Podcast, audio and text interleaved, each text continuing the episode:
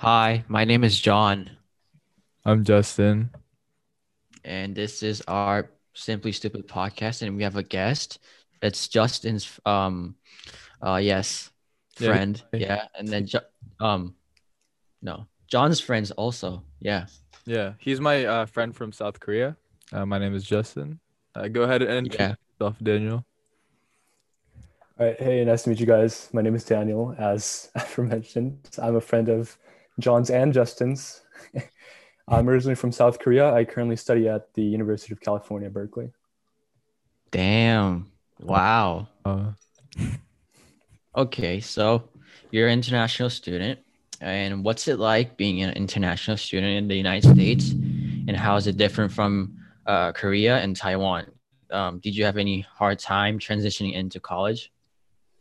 Yeah, so for that, let me just give you like an overview of like where I schooled in Yes. um, for the listeners. So I, well, as I said, I'm from South Korea. So I attended a few years of my elementary uh, school in Korea. I was in Canada for a while, and then I came back to a Korean middle school to attend it for a year and a half. And then I moved to a Taiwanese international school um, and spent my high school years there. And then I transitioned into uh, an American education system at Cal. So, what's it like being an international student? I guess, I mean, there's pros and cons to everything. One con, obviously, to get it out of the way, the time zone difference. And um, colleges spend a lot of time and effort trying to accommodate for people like me to accommodate the time differences and the hardships that we go through. But the reality is, um, it can't be fully accommodated.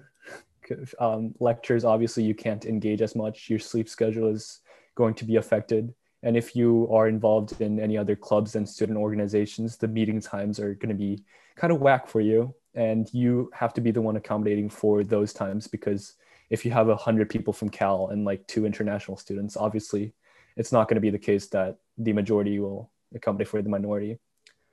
Um, so that's that. Um, I think that's the main troubling factor for me. Um, nothing else hasn't really been Mm. too much of a struggle, but that has been the case so far in this virtual semester. Mm, okay. Um. So, uh, I just wanted to um talk about real quick. Um, was it was there any cultural difference that you experienced uh, compared to Korea and then Taiwanese school compared to the United States? Yeah, thankfully, I was um, able to get a taste of what it's like to study in America by attending an international school in Taiwan. Obviously, it's not the same, but somewhat similar, um, and unlike the traditional experience I had back in Korea. To explain that further, um, we we go by this like calling the South Korean education a banking education system, where the teachers and instructors kind of serve as like the central bank, providing feeding information to the students, and the student's job is to kind of um, not really digest that information, but to memorize it simply, because that's what you are tested in um, Korean schools. And I believe that's the case for most traditional countries in Asia as well, for China. And we have this entrance, college entrance exam. It's like the biggest factor, one of the biggest factors that depend where you go to college and sometimes even where you end up in life, because well, it's a really hierarchical culture in South Korea, and that's a totally different discussion as well. But just remaining on the education side, uh, there's this super big um, entrance exam, so you have to do obviously really well on it. And if you do not get the result that you have anticipated, you spend another year or two or a few more years um, trying to get a better score. And if that doesn't even work out, people um, transition into going to a college in Japan or China or different nearby countries. So I guess that's one um, negative perception or thought process that people have on international students is that they only went to the states or wherever they went to escape the Korean education system. Hmm. And um, proud to say that Guilty wasn't the case for me, but um, it's unfortunate that um, people have that perception. And I feel it many of, um, especially parents who have children who um, studies for the entrance exam year after year, they have this specific perception um, on international students, a negative perception per se. And yeah, that's that's unfortunate because not everyone left the country to necessarily quote unquote escape the current education system.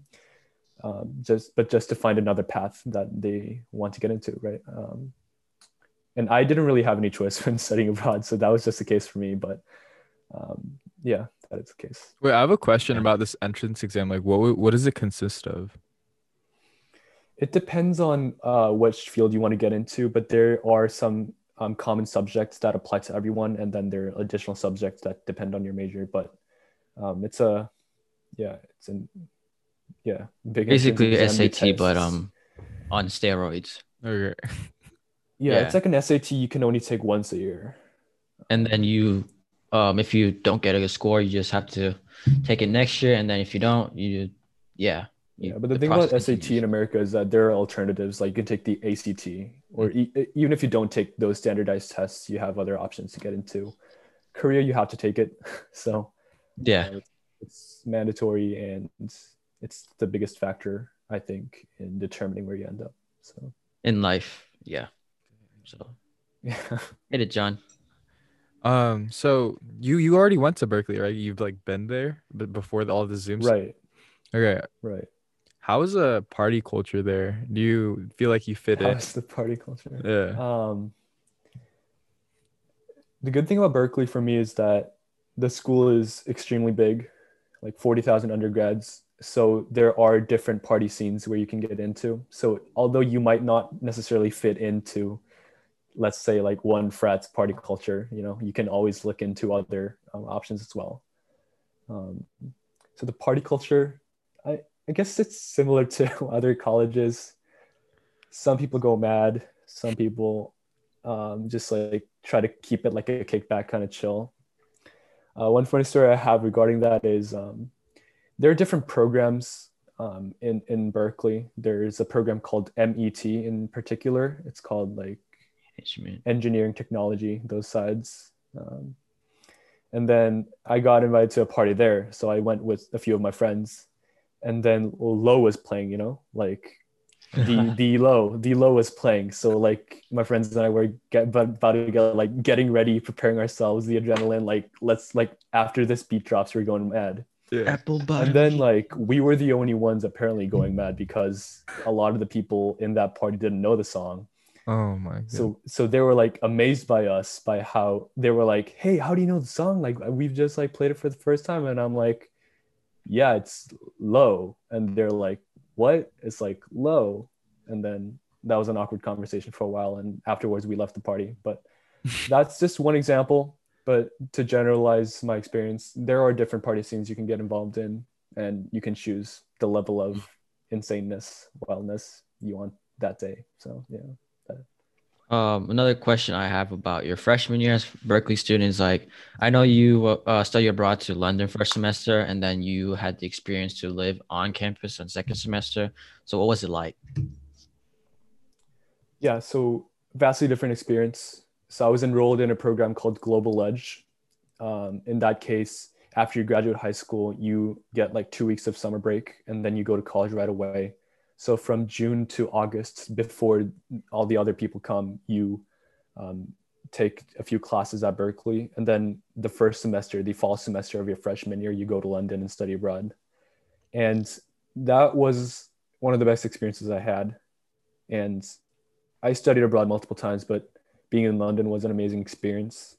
You can casually be like on a, I don't know, on a Friday morning, you have no classes. You're like, hey, I have nothing to do over the weekend. And then you just call up your friends and hey, like, hey, just want to hop on the train and go to Netherlands for the weekend. And like that happens, that can happen. Um, that's obviously one benefit. Um, Brexit made things difficult, more difficult, but that's another discussion as well.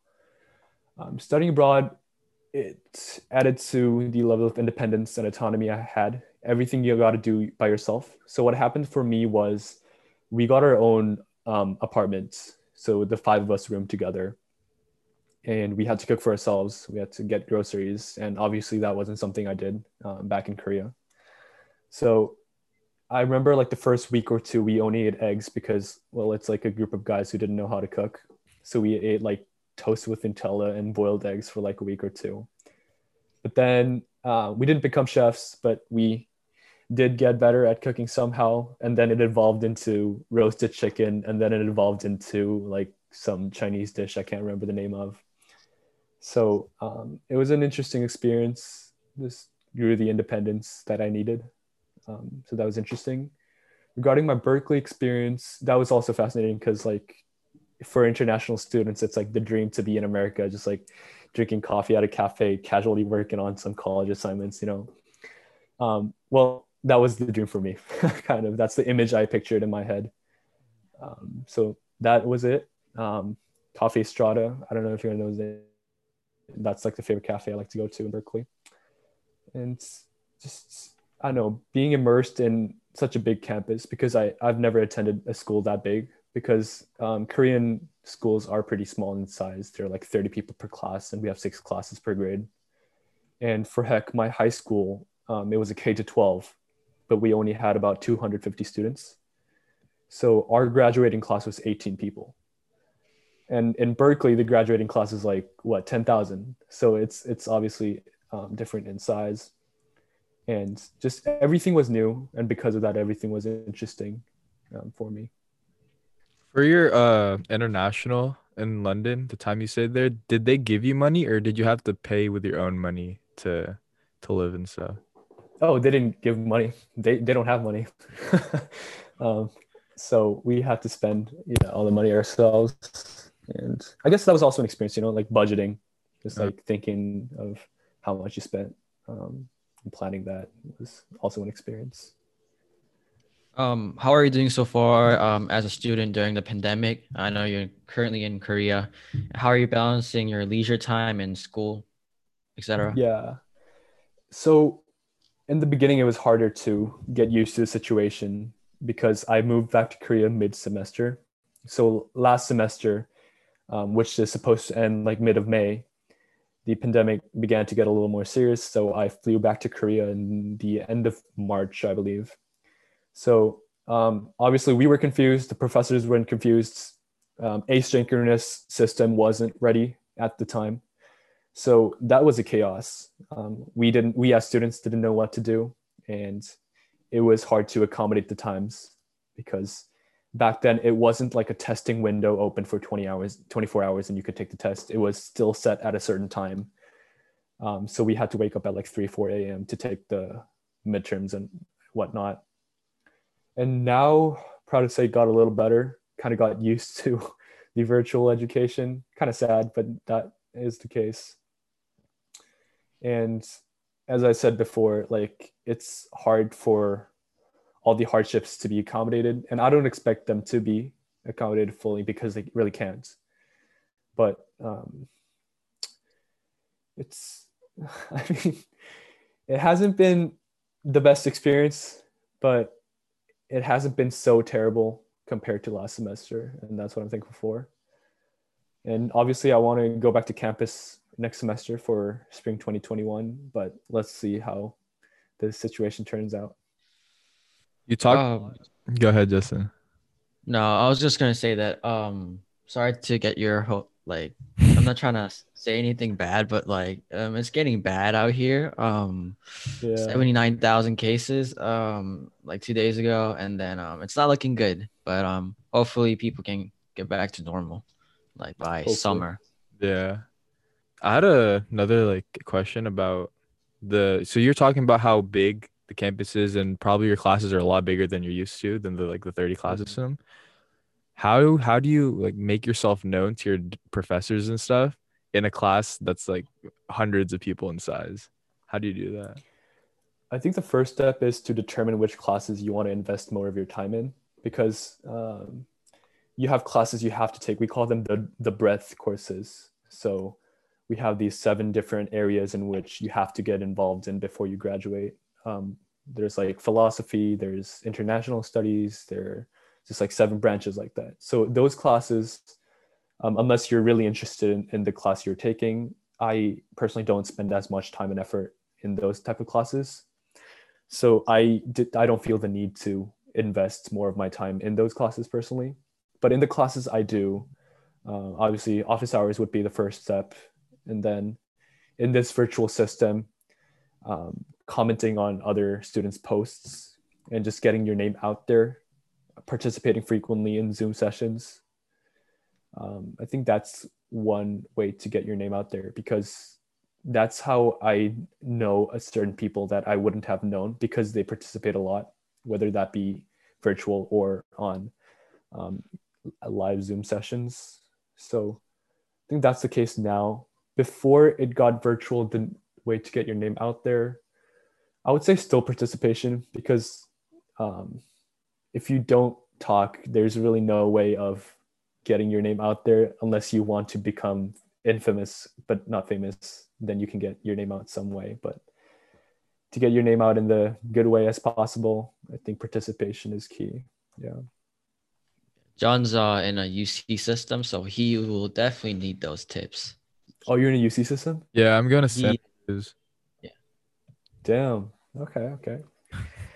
He's a human biology uh, major not Human biology. okay. Personally not a fan of biology so i was gonna like give you shit for that but human biology sounds more interesting than regular biology so. Yeah, biology is too much for me, bro. Human biology is a lot more specific, so it's like I actually like the things I'm listed, like listening about in lectures. Uh, you're that's great man us, right? Like transitioning into it. So the application season actually opens in a week. It opens in November 2nd. It closes November 30th. So hopefully I'll get in and study business, get a degree there. How are you gonna? If not, it's also fine as well. Just Okay. something else that I'm interested in. Because like there are tons of classes I want to take at Berkeley.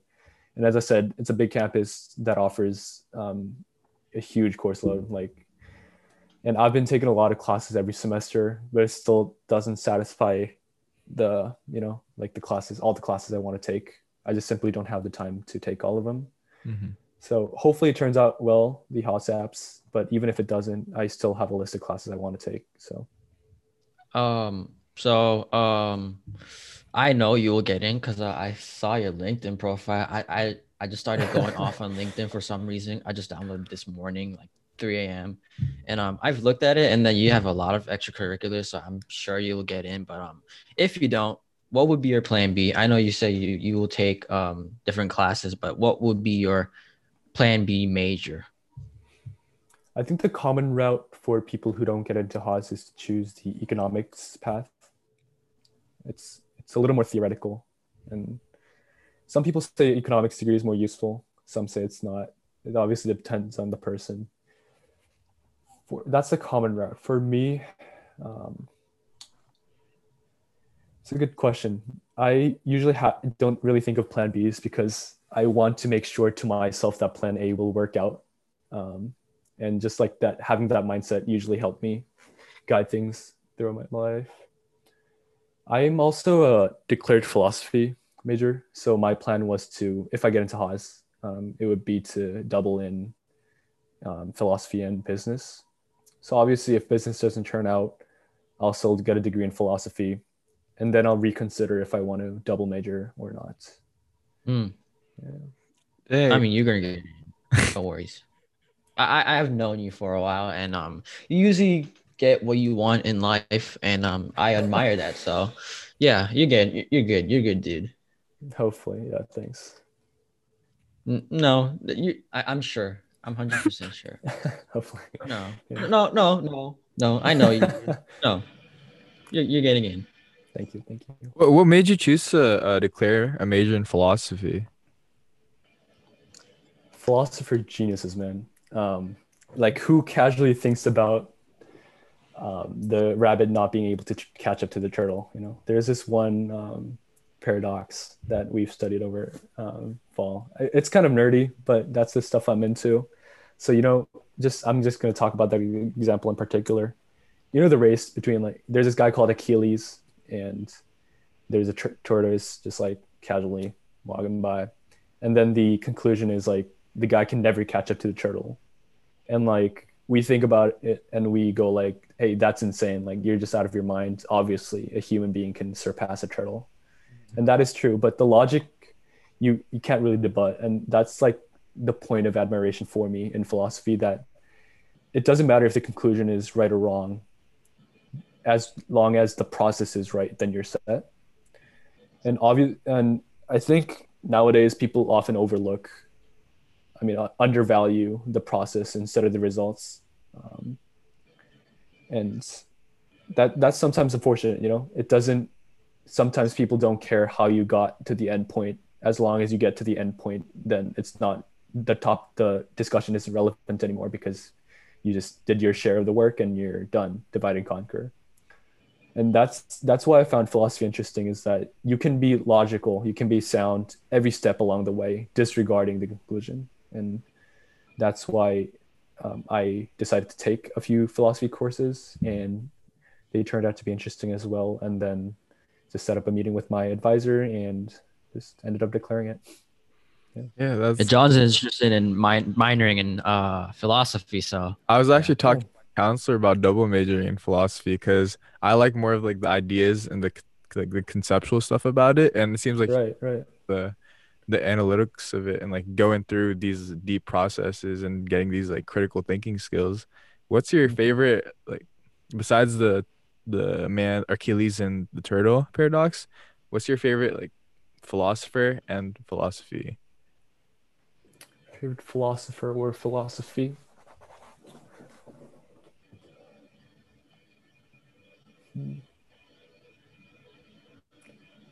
I would say utilitarianism, specifically mm. Jeremy Bentham.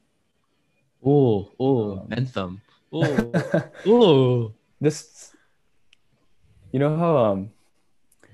So there's a lot of debate on like moral philosophy, on like how you define good and all that. Aristotle did tons of work regarding that field um, utilitarianists, specifically Bentham, they introduced this concept of like hedonic calculus, where you can uh, categorize the types of good and bad, and you can technically add those. So like they technically give you points. It's a plus point if you do something good, mm-hmm. and it's a minus point if you do something bad. Yeah. And they they argue that you can technically define what a if you're a good person or not. You can categorize people based on the actions of those yeah. plus points and the minus points. Yeah.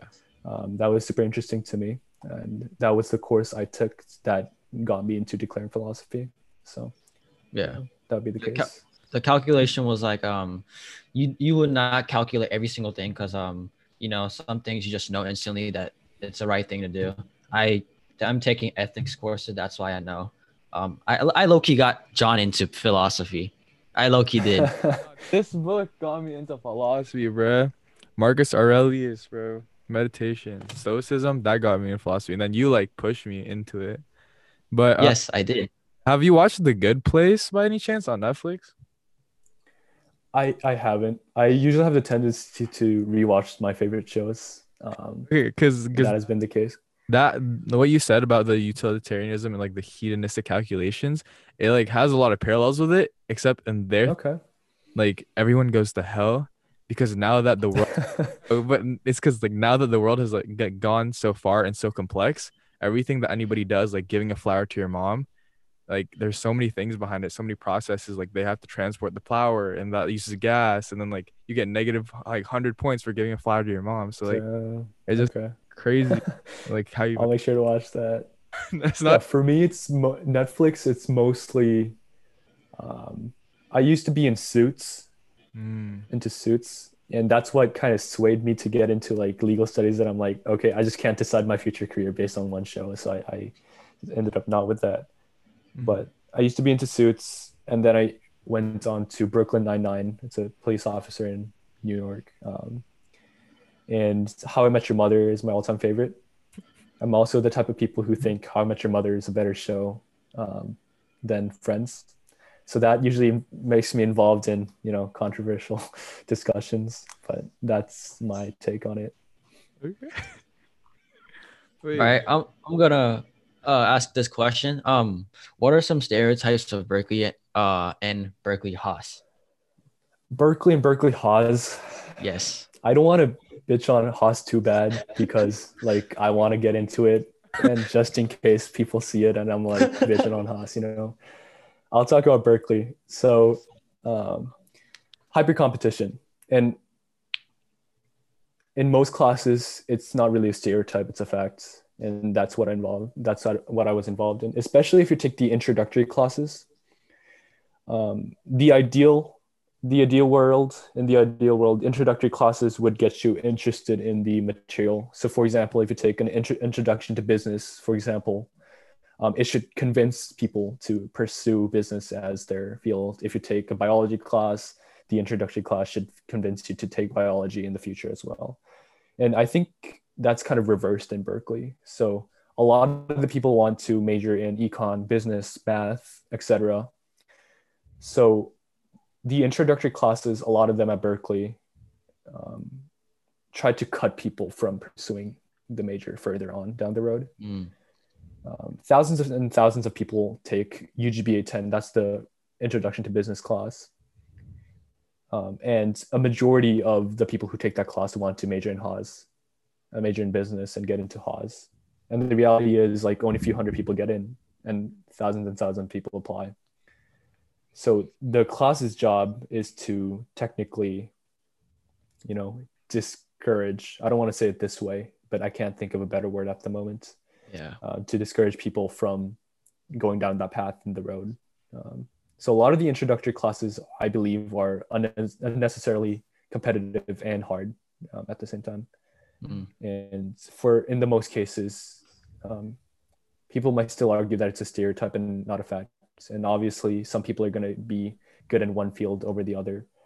But generally, and generalizing my experience, um, hyper competition would be the way to describe Berkeley academic culture. Yeah. Yeah, I heard that um UCSB um econ they um they try to cut people out in the introduction in, introductory courses because there's they don't have a business uh major so there's a lot of economics uh pre majors so they try to make the e- intro econ like econ 101 I don't know but like they make it super hard so like they can start cutting out people and then get them into the major and then they can just like uh, work on like theoretical stuff and all that. Yeah, a lot of one unfortunate thing for people like me pre-Haas is that um, people don't necessarily have a good um, image of a pre-Haas um, student.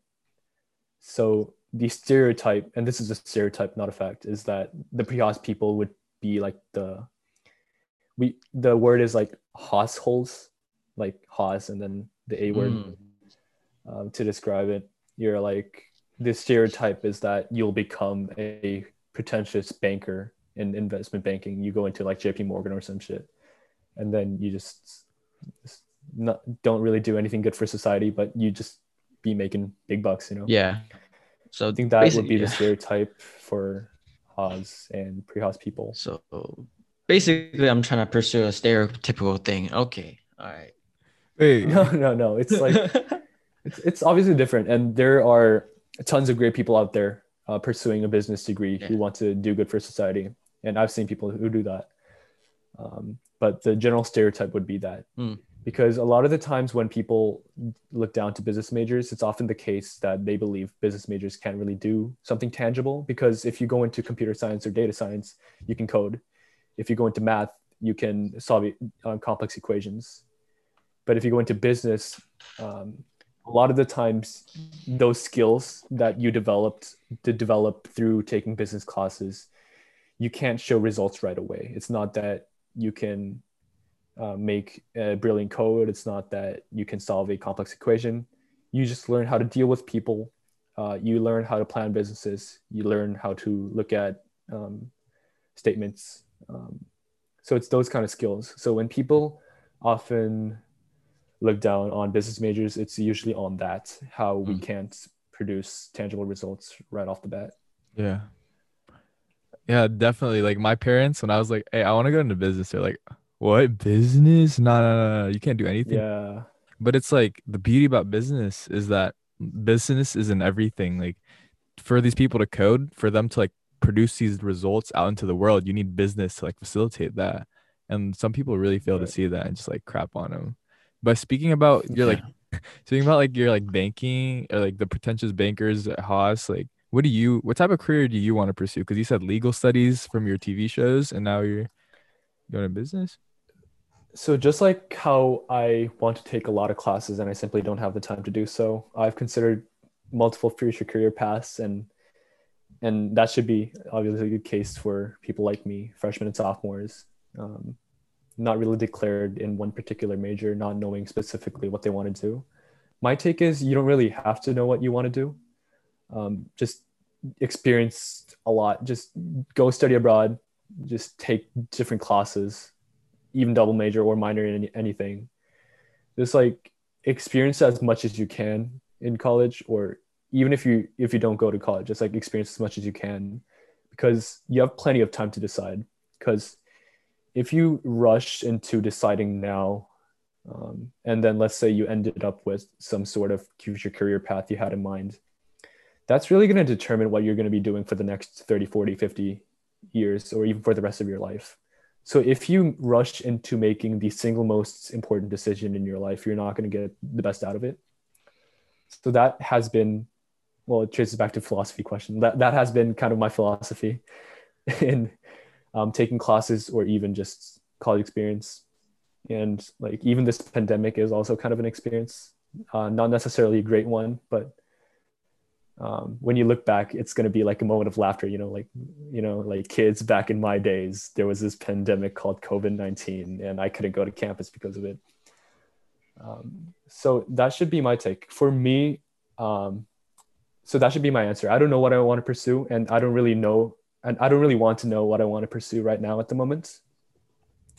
But um, the experiences I've had particular was regarding the realms of marketing and business development because those are usually the roles companies open up to for college grads or or college people because um, when you're like a freshman or sophomore, they're not going to trust you to look over like their tax statements or anything like that. They're going to give you um, basic work and gradually move on to giving you more work, mm. more substantial, meaningful work. But um, that has been my case. Yeah. Um, I just have a really quick question. So, what's it like, like the internship, like um, in Berkeley? Like some people come to Berkeley and then meet with students. Um, I just want to know what the opportunities are like because uh, I would like to transfer, but it's not gonna, not like likely to happen. But I would like to know. Just I mean, hopefully you you come to Cal. Um, regarding recruitment, um, this is actually recruitment season for us. The prime time um, because summer as an incoming junior, as an upcoming junior, rising junior, sorry, um, rising junior or rising senior, that's when people um, get internships the most. Mm. So this is like the recruitment season. I believe for people who want to go into banking, um, it bank finance in general, it's been a little earlier than usual. Yeah. But if you want to apply to the non-tech business roles, now that now's the time, and that's why I've been applying nowadays as well. And I would say networking is important and people undervalue that because there's just like hundreds and hundreds of applications and you have to do anything that's going to give you an edge over that hyper competition and networking is one way to do so hmm. what's the internship culture like um, obviously everyone wants to get internships so it's that's just competitive as well but that that's the case everywhere to get a job so hmm. yeah Interesting. Mm. I'm probably um I'm probably late with like all the banking stuff because um I want to be like Warren Buffett, but um I know investment banking is really competitive, and then you have to start off showing interest early on in high school, and then um, talk with the people in banking and freshman year in college and all that, and then get internship, and then yada yada yada, and then end up in the buy side and private equity, and then venture capital and all that. But. I mean, it's it's not a stable route, and us like it incorporates some form of risk. But people who don't go to college, even like I, I know like a lot of successful people who don't go to college and then just end up like to be the most successful people, you know, and yeah. whatever you define success as, like they become the most successful people. And if one of your goals is money, like you can still make tons and tons of money, like without yeah. taking a business class at Berkeley, you know or even like getting a business degree in Haas. It's just like tries to increase the likelihood of that happening. But even disregarding that factor, you can still become successful. I'm just doing it for the increased likelihood, as I said. But right. Yeah. I mean, if you're in Haas, I mean, if you get into Haas, um, that's it will definitely increase your um success rate by a lot. But it's just like the presentability of yourself increases, you know, like yeah, if you say, hey, on. like I got a business degree from Berkeley Haas, it's like that name value that derives from it is, is valuable. And that's why people try to get into Haas. Right. Um, do you have any questions left, John? We're running out of time. I have one really quick question. I hear a lot of people say that like business degrees are only for the name and also like the connections. How do you feel that Mhm. making connections are in this like virtual era? Um, so two things, like one about that stereotype and two networking in this situation. Um, so first of all, regarding that perception people have, um, networking is important, and name values, obviously, sadly, are important as well. So when people say, "Hey, business majors just do it for the clout," that people say, like you know, Yeah. quote unquote the clout, the networking, the people. But like people are really important. Like you got to know people. You got to network to just wave, just get your um, job or anything you want to pursue. When uh, I, I've seen somewhere that 80% of the jobs that companies offer are gained through networking. They're they aren't on job postings, for example. So networking is crucial, and business degree is valuable. I know we're running low on time, but networking in this season, um, I've utilized LinkedIn a lot um, to reach out and connect to industry professionals and specifically companies I want, I really want to get into, because recruitment sometimes is a numbers game. So I just apply to like every company possible that has the roles open up that I'm interested in. But specific, specifically the companies I really want to get into, I connect with the professionals and recruiters, particularly uh, in that company. So yeah, that's I've been utilizing LinkedIn and email a lot recently for networking. Yeah.